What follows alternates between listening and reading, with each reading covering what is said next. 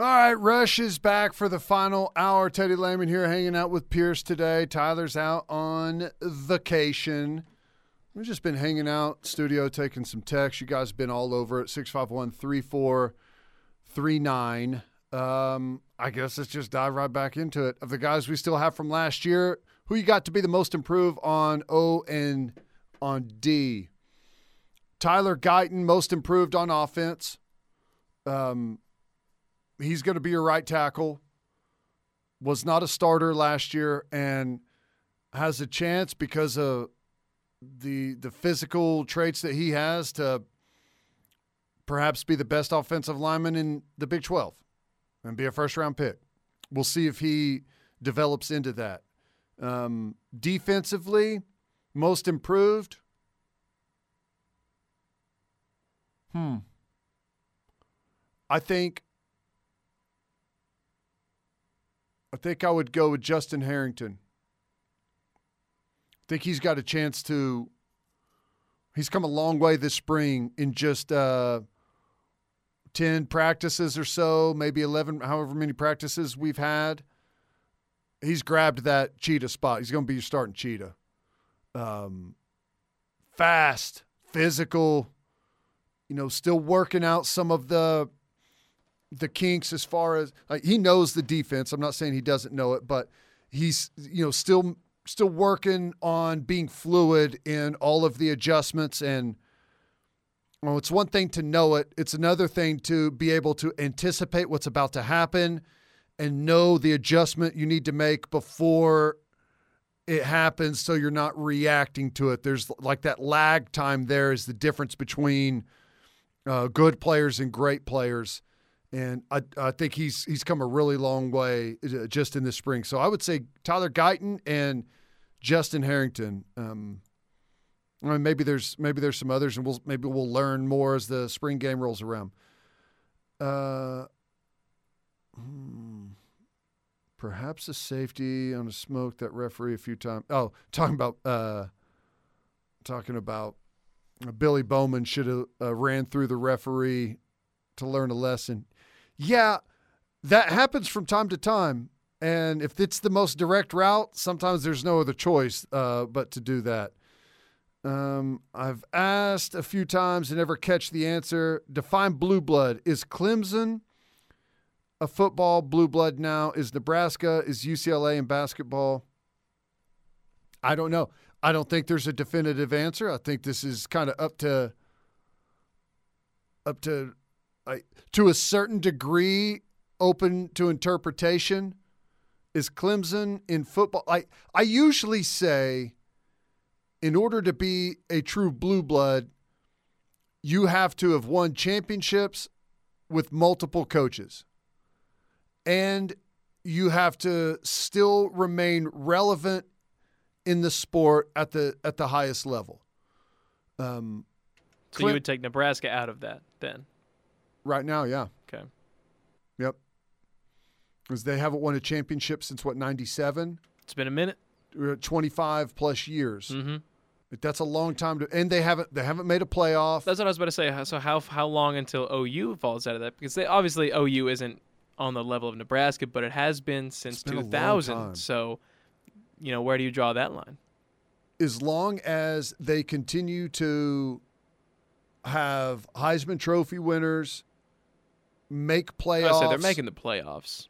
You know, they won the Big 12 like six straight years. Mm-hmm. Like all of that like keeps you there. Right. But if you slip from that, you know, they haven't won the Big 12 in 2 years now. Uh, haven't had a Heisman Trophy winner. Haven't made the playoffs since what, 19? So you're starting to you're starting to distance yourself from it.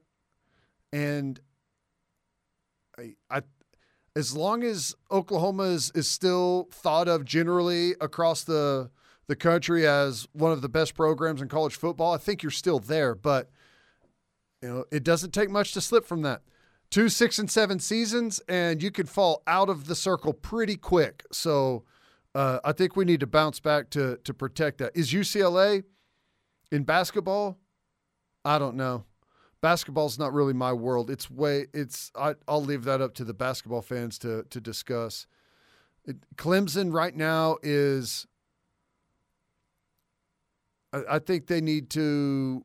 I'm not saying they need to win another championship, but I think they need to. Like you need to be able to ride the roller coaster a little bit, right? Yeah, it's one thing to do it for longer. Yeah, it's one thing to be on a high, like Georgia right now, for example. Georgia's not a blue blood. Georgia is on an epic run right now. They're going to be trying to three-peat, which is, I don't know the when the last time that's been done or if it's ever been done. It's definitely not been done in the playoff era or the BCS era. Um, so, I,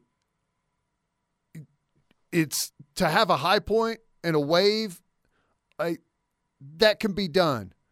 But you need to be able to take a little bit of a downswing, regroup, have a couple of air quotes down years. Like Clemson's had down years, but I think they're 10 win seasons. Um, you need to be able to, to you know, survive a, a couple of ups and downs to show that you are a long term, uh, long term program. And Georgia hasn't done that. I think they will but they haven't done it yet. So I think a lot of the new recruiting era is going to benefit them a lot and keep them up there. Probably. It's one of those. It's almost like a cyclical cyclical situation of you win that first one, now everyone else wants to come, and then you know just kind of keeps rolling over into your your next recruiting classes, and then it kind of takes a while for you to drop off after you won that first yeah. natty. No, I agree. Um, let's see gosh, I got way behind on. Here's uh, here's a text from Guy. There are. Ooh, I clicked the wrong one. There are for sh- there are for sure blue bloods, and no, Clemson is not. Bama, Ohio State, OU, USC. That's it. Case closed. I pretty much align with that. USC, it's been a while, but I think we all know and know the potential that's there. Um, no Notre Dame. Notre Dame's made the playoff. It's been a while since they've won a championship, but uh, it's been a long time since they won a championship. Played in an outright national championship in 2012. Um, it's harder to quantify them because, like you said, they don't have those conference championships. Right. They don't have the little things like that. So and the other argument that people are going to throw out there, not anyone around here, but Michigan. And I'll tell you, Michigan, they look like they're gearing up for to do something special. They've got they've probably got the best running back room in the country. I don't know if it's even close, honestly, because they're just returning Blake Corum, who I think if he's not hurt, he's probably finishing top three in Heisman voting. Yeah. And then their backup, uh, what was his name? Donovan Edwards was that his name? Yeah. Uh, I mean, he was insane after like that. I mean, that's two starters that almost every team in college football would love to have. Right. Yeah. It's and they are like they've added that where they've always been elite pretty much year in year out is on the offensive and defensive lines.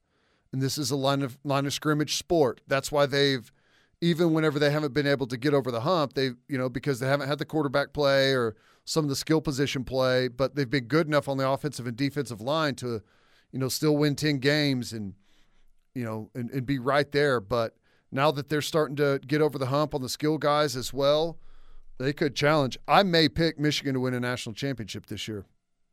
If, That's um, not crazy. Yeah.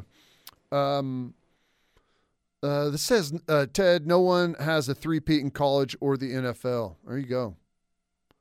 Yeah. Uh, here's a question from Drew from Flower Mound. Does Stogner play with his hand in the ground? He needs to be our red zone threat. Yeah, he does. Uh, he'll play inline tight end. They'll move the tight end some uh, behind the line of scrimmage, line up in kind of the H back position. Uh, he'll split out as a true slot and run plays from there. And yeah, I think he will be a, a red zone target for sure. Dude's six six. He's gigantic. He had some crazy just go up and get him plays in his in his year yeah. at OU. I mean, he was he was a beast when it came to the red zone. This is from Zane in Tulsa. Am I a blue blood on the text line? I'm not getting into this conversation, Zane, because That's a slippery slope right it's there. It's a slippery slope. If we start talking about a Mount Rushmore of text line, like we're going to get ourselves into trouble there. Uh, I'm opting out of that conversation. Um, let's see. This is more blue blood conversation. Here's a from the 405. Will our corners play more aggressive this year at the line of scrimmage? I hate this question. It is you as a defense. Take for example Madden. A lot of people have some Madden experience, right? You you don't play the same defense every play. You don't play your corners in press every play. You don't play your corners in bail every play. Uh, it's dependent on down and distance. It's dependent on personnel. How good's the wide receiver? There's so many factors. Nobody plays aggressive corners all the time, and nobody plays uh, aggressive corners none of the time. It is a mix, and a lot of it has to do with also with skill level. You don't want to put if corners are a weakness of your football team, you don't want aggressive corners. You need them playing off. So it's not a it's not a question that you can just say yes or no. I'll tell you this: there's going to be times when we play really aggressive with our corners and get up and bump and press.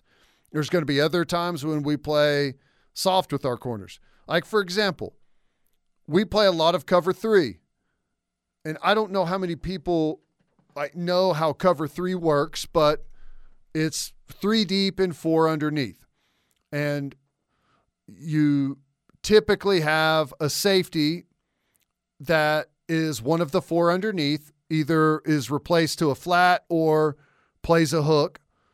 And you have a safety that's a deep third and two corners that are deep third players. So if you're playing cover three, which I would say 75% of teams out there, cover three is probably going to be either their most run zone coverage or their second most run zone coverage. It's it's cover 3 is probably the most common call in all of football.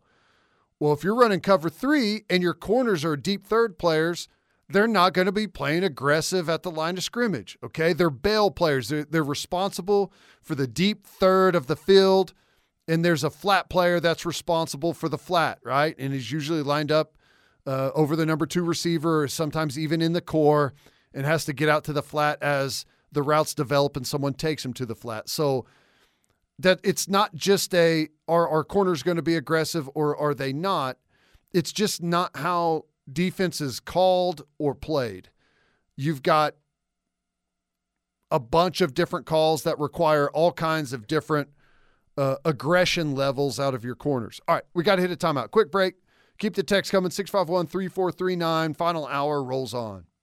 Rush is back. Final hour rolls on. Hanging out in studio today, 651 3439. Just really been uh, hanging out on the text line today. A bunch of good stuff coming in from you guys. 651 3439. Um, got a bunch of blue blood talk there. I don't really like to engage in that. I don't. Oklahoma's in it. Don't really care outside of that we better stay in it. That's I guess that's one thing I do care about. Teddy, uh, this is from Greg from Lawton. I'm an old school guy, old school defensive guy. Some of the best games are six to three, provided it's good D and not inept offense. I just want to see the defense have a solid day on assignments, tackling, and awareness in the spring game. Just need to be solid in the basics and work from there. I agree. Um, you know, sometimes we we make too much of of certain things. I I am a I'm old school as well. And usually the best defenses that I played on at all levels were the most simplistic. But it's kind of a chicken or the egg situation. The better you are, typically, the less you have to do. Right? So, you know, I, I so I, I always kind of go back and forth between should we be more simple or is it that we can't afford to be more simple? You know, I don't know. That's a that's a fine line to to kind of try and walk.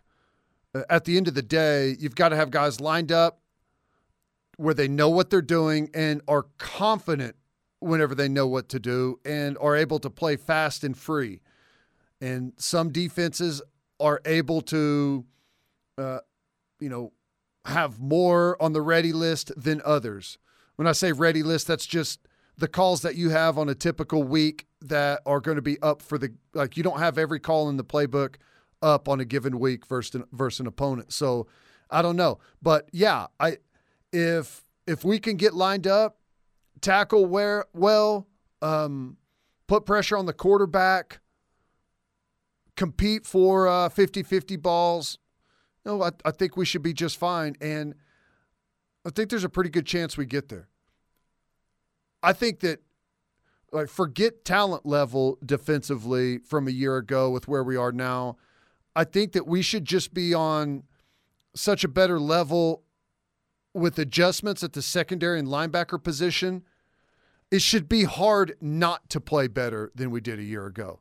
Like even if we we we have the same exact players who technically didn't get any better at tackling or anything, if we're just better at adjusting and getting lined up and and knowing where we fit in the defense, we should be better at that and be shocked if we're not. Okay, you refer a lot to the defense struggling getting lined up properly. How much of a problem was that with last year's defense? Like how often was that happening per game? Constantly. Like give me give me like a like a handful of times a drive or yeah. Depending like if you're telling me a 10 play drive then like it's hard to put a number on it but no, yeah. in, frequently. in, in some some things are more wrong than others. Often because of an adjustment we had a blitz called and the blitzer wouldn't blitz. Often we would have uh, a coverage called and a motion would change. It whenever I say get lined, it is not easy to get lined up. No, it is uh, incredibly yeah. difficult. Right? We would have a motion like anytime a, a guy comes across the line of scrimmage and goes from one side to the other, it changes usually how everyone fits the run. All the gaps are now go to different players. Like your defensive line stays in the same gap, but how the linebackers and, and the safety that's active in the run game fit the run, it all changes with emotion. There's new players playing new gaps. And routinely, we would have emotion or something would change the fit, and we would have you know, two guys are outside on the edge and there's no one playing the B gap and the running back is straight through the B gap and there's no one home. And what do you know? It's Billy Bowman or safety trying to make a tackle on a wide open running back who's coming barreling downhill on him and hasn't slowed down at all. Right. And it it happened a lot. Um so and it happened a lot of times in critical moments where if we run the blitz, we win the game type of moments. So I stuff like that, like that's what I'm saying is like we from a mental aspect, we have to be better. And I think we will be better. Now it's not going to be perfect. You know, you go to the NFL and you know, guys that have been playing in the NFL for eight, ten years – when you see a, a, new motion or a new shift or a new formation or whatever, there's going to be guys that line up wrong. It happens, but we need it to happen way less than it did a year ago. Do you think that could be a product of what you talked about earlier? The text line asked about uh, kind of having that leader in the linebacker position. Do you think that could kind of be a product of that, like not really having a lot of veteran guys under the system? Yeah, and last year, I, I don't know, we I wouldn't say that we necessarily didn't have a leader, but we didn't have we didn't have guys at the linebacker and safety level that were confident enough in where they were supposed to be to start getting everyone else lined up. You know what I'm saying? And, yeah, that makes sense. I think Bowman is there this year. Uh, you know, frankly, Key Lawrence has been a guy that's been really vocal, getting people lined up and making adjustments. That was what uh, there was a text earlier I think we missed was asking about Key Lawrence and if you thought he had uh, really improved a lot uh, in this offseason, how you you thought he was coming along. Yeah, uh, I I think so. I think so. I think you know, safety is really deep for us right now. Bowman, Peyton Bowen, Key Lawrence, Harrington can play safety. He's he's pretty much locked in on the cheetah right now, but he can play safety. Uh, Pearson, so there's we got players. I was thinking about this earlier. Do you know that's you know obviously it's a safety position, but do you know about you got an idea of what the corner situation is going to look like? Yeah, uh, Woody Washington I think is going to have one lockdown, and on the other one I think you've got you got Jaden Davis, you've got Jasiah Wagner, you've got Kendel Dolby, and let's see, there's a handful of other players that are mixed in. I think we got good depth at corner too. I, I feel good about. I, I think our secondary is is going to go from what feels like it's been the weakness of our entire defense over the last decade to where it probably could and should be the strength. But it all works together. If you can't get to the quarterback, your secondary is going to look bad. If you can't line up and play the call at linebacker, your safeties are going to look bad in tackling, right? So it all works together and hopefully all of all of those things are better and it helps our secondary be better. So yeah. Kendel Dolby's good. Jasiah Wagner as an early arrival at corner, he's made some plays now. I'm sure he's because I'm not in the meeting rooms. I'm sure he's got a lot of mistakes that have piled up, right? But his his good plays are um, they're, they're wow plays. Uh, here's a here's a good question. Um, where is the cold beer? Not sure. It should be should be available pretty much everywhere. That's from the five eight zero. Um, oh, I know what he's saying. Yeah. So at the five o'clock hour, we usually play the um, uh, Pittman coach at Arkansas in an interview. I think it was like maybe on the field interview after a game. What the reporter asked him what his uh, drink of choice is tonight. And he goes, "Yeah, I like me some cold beer now. I'm not promoting it, but I like me some cold beer. It's pretty funny." So I missed out on that one. Yeah, we missed that. That's that. my bad. Yeah, Everybody right. listening, I'll, I'll get it next time. Yeah. Uh, with what you've seen at practice, can this team win the Big 12, or am I aiming too high when I look at this schedule and can't see more than one or two losses? Yeah, they. I think they win the Big 12. I mean- talked about a long time ago with my older brother. Not that I not that I condone any sports gambling on this on this radio show here, but as soon as the odds open up, um, it would not be the craziest thing to put a little little money on whatever OU is to win the Big Twelve. Yeah.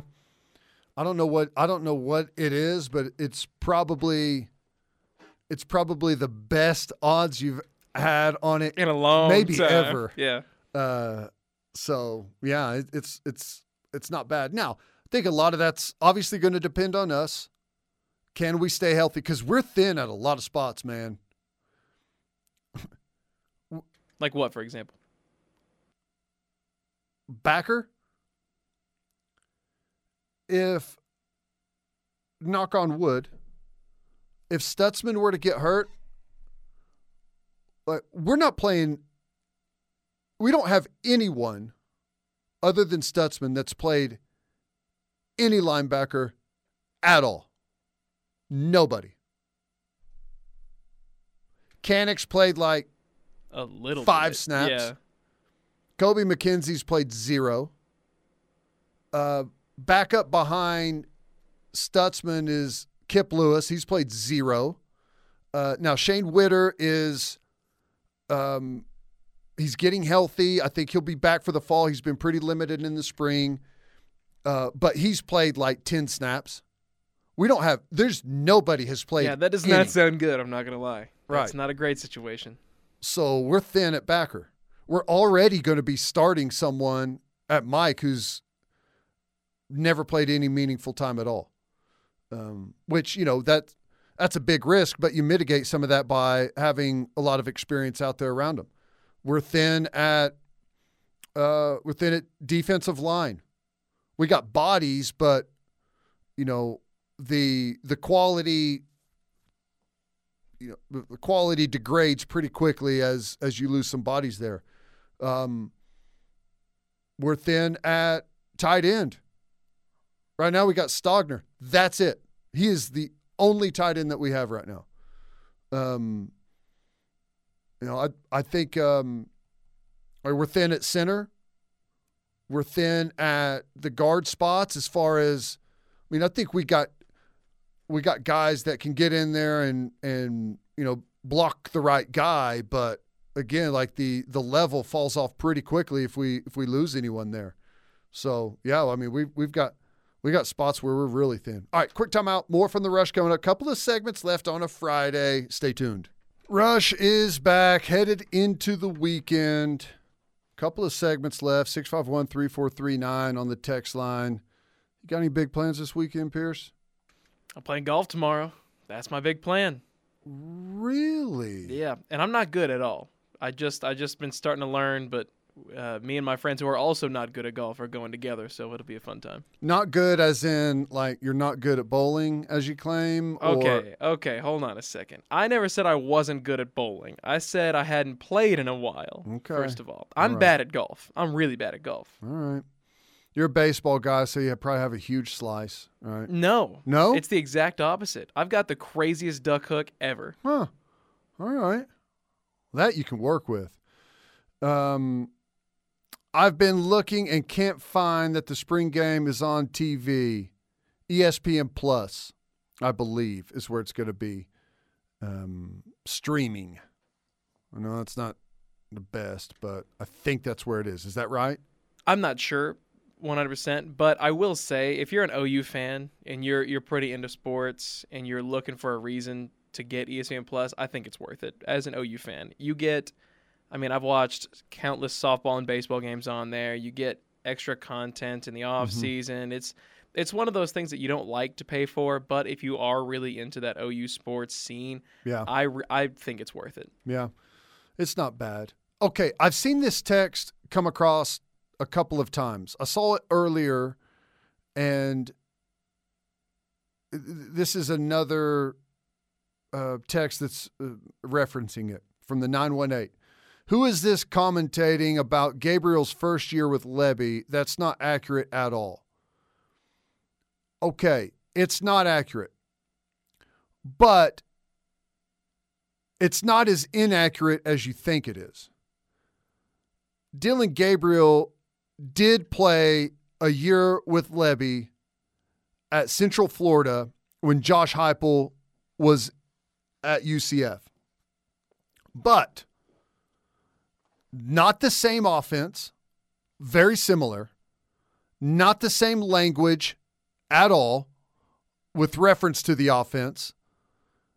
And he had was it one or two two years in between in a different offense with different language and everything. So it's not like you just roll back into the same old offense that you had before. It's not the case. Um, there's plenty of differences, and the language of it. Lebby has changed the entire language of the offense. It is not the same as what they had at UCF. And you know there was there was plenty of other transition for Dillon Gabriel. So yeah, it's not his first year with Lebby, but it is his first year with Lebby in this offense, in Lebby's offense. Now Heupel it was technically Heupel's offense that he ran at Central Florida. All right. Now, I don't know that Heupel was calling plays or I don't know any of that, but it is not the same. The phrasing and wording language of the offense is different.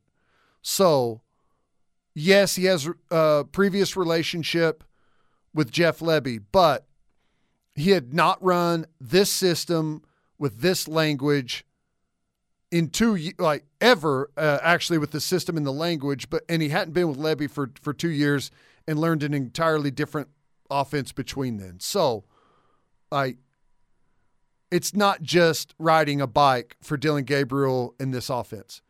Regardless, who cares? Last year is uh, it is what it is. I expect Dillon Gabriel to have a, a much better season this year, assuming we stay healthy, offensive line uh, continues to improve. I like what we've got in the running back room.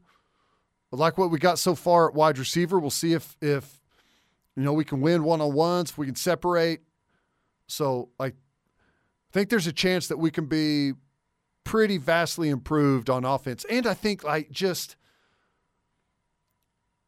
just the how smooth we operate, how we manage drives, manage the clock, manage situational football, don't shoot ourselves with with bad penalties in horrible situations, having touchdowns called back.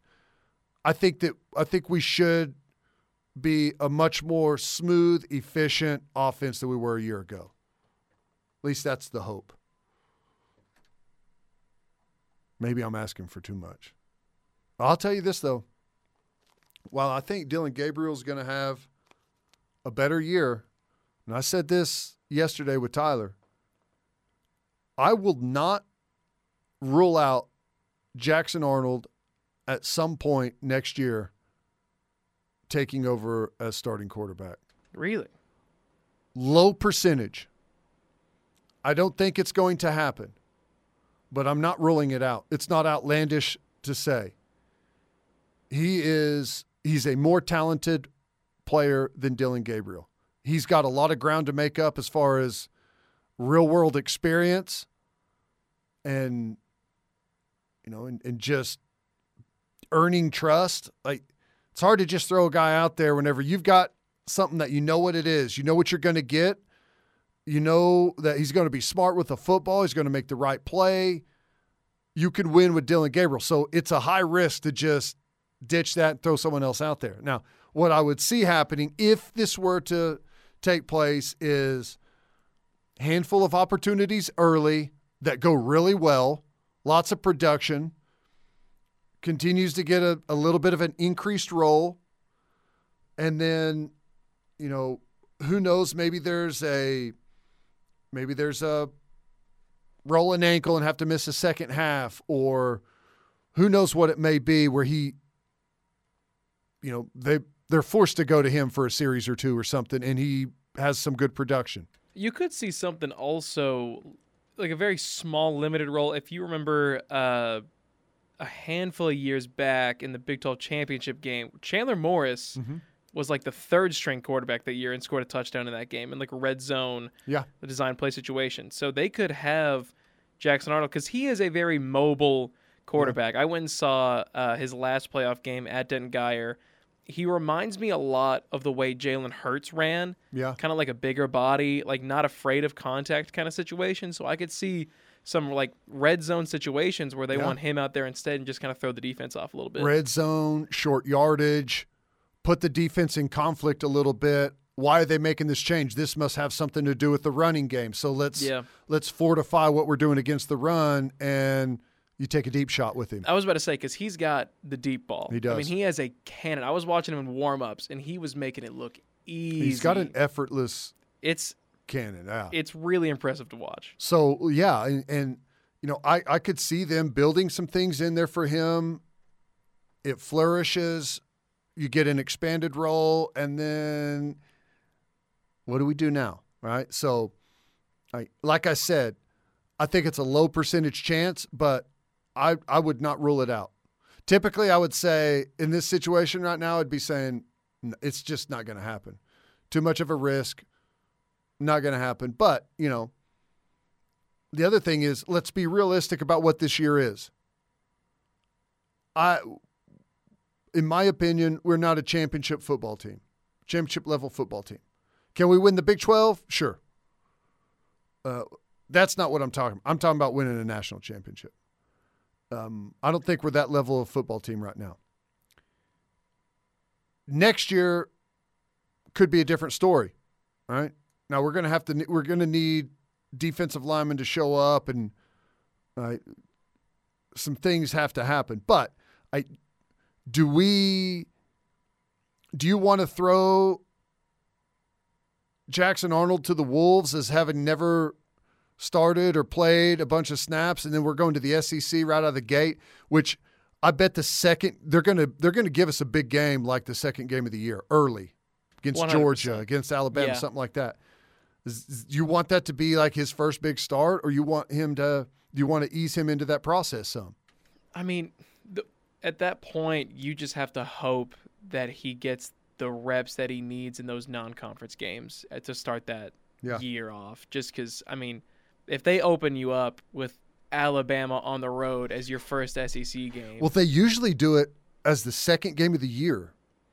So, like, if you go back and watch what they what they did with um, A and M and Missouri, it's it was you play a non conference game, and then before everyone else across That's the country right, gets yeah. into SEC or gets into conference play, they have an early like attention grabber game.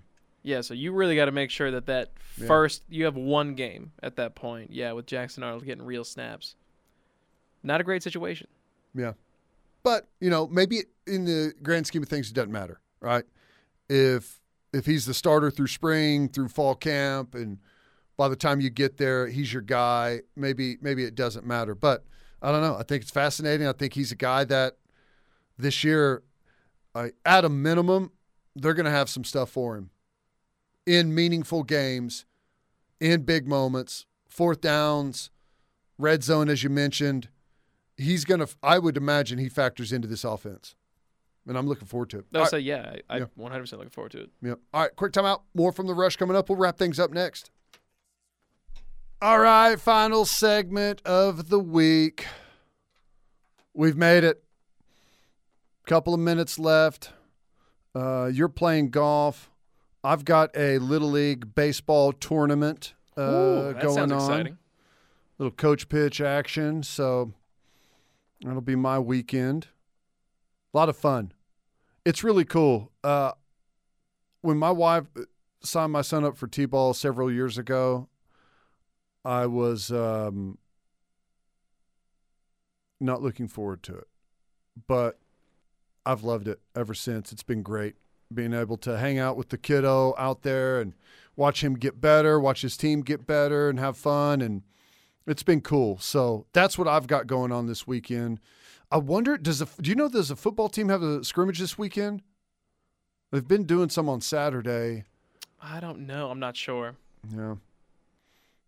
Well, next week's going to be the big, big week. Um, spring game. We've got Kyler Murray statue unveiling at 11:30. I guess they're going to do something as well Friday evening at the Omni in Oklahoma City.